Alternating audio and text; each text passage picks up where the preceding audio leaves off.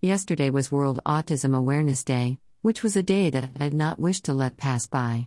I believe that most people are now aware of autism, but I am not sure that they fully understand the breadth of it nor are they accepting of what it can mean.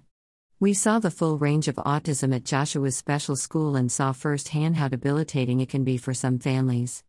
Joshua does not have a full autism diagnosis, but he certainly displays some of the traits. I was first made aware, before he was one year old, when he attended a special needs nursery. As a baby, he would vigorously bounce all the time, and I just thought that he was strengthening his sturdy legs and that he enjoyed the exercise. But at that playgroup, the professional leaders pointed out that something was not right about his continued bouncing. Once Joshua was a bit older, he demonstrated more stimming behavior, the repetition of physical movements, sounds, or movement of objects. He would still bounce, but he would also hand flap and make a grunting noise. Again, I did not know what to call this collection of behaviors, but it fits, now that I know more about it. As a small child staying at his aunt's for the first time, he was fascinated by their ceiling fan, calling it bidulant, brilliant, and I have since read that staring at rotating objects is another form of stimming. When Joshua was at nursery school, the head teacher arranged for him to be assessed so that he could get a statement for assistance when he began mainstream primary school, so he would be four years old, pre epilepsy.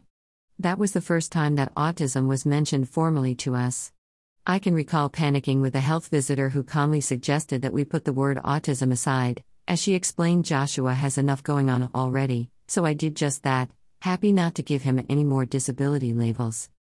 It was not really until he was being assessed by Great Ormond Street Hospital, when he was 12 13, that it came up again. When reading his file, they confirmed that he had autism, to which I replied that he had some traits but he had never been formally assessed.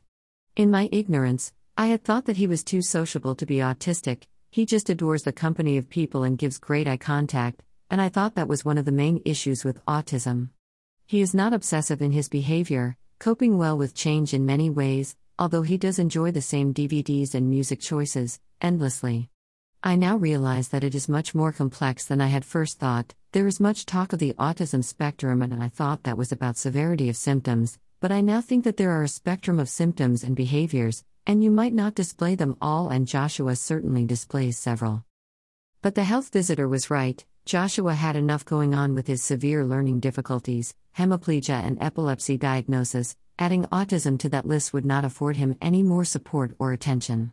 Autism does not always accompany a learning difficulties issue or indeed epilepsy. There is high functioning autism, where it is possible to speak, read, and write and to function in an adapted way in society. Asperger's syndrome is a spectrum condition, whereby those with the condition will see, hear, and feel the world differently to other people, although they do not have the learning difficulties that many people with autism have. I do not really know enough about autism to be expert at all, just what I have read and have seen at special schools, but it is a fascinating condition. If there are ever any TV programs about autism, either dramas like The Word or documentaries, I try to watch them to learn some more.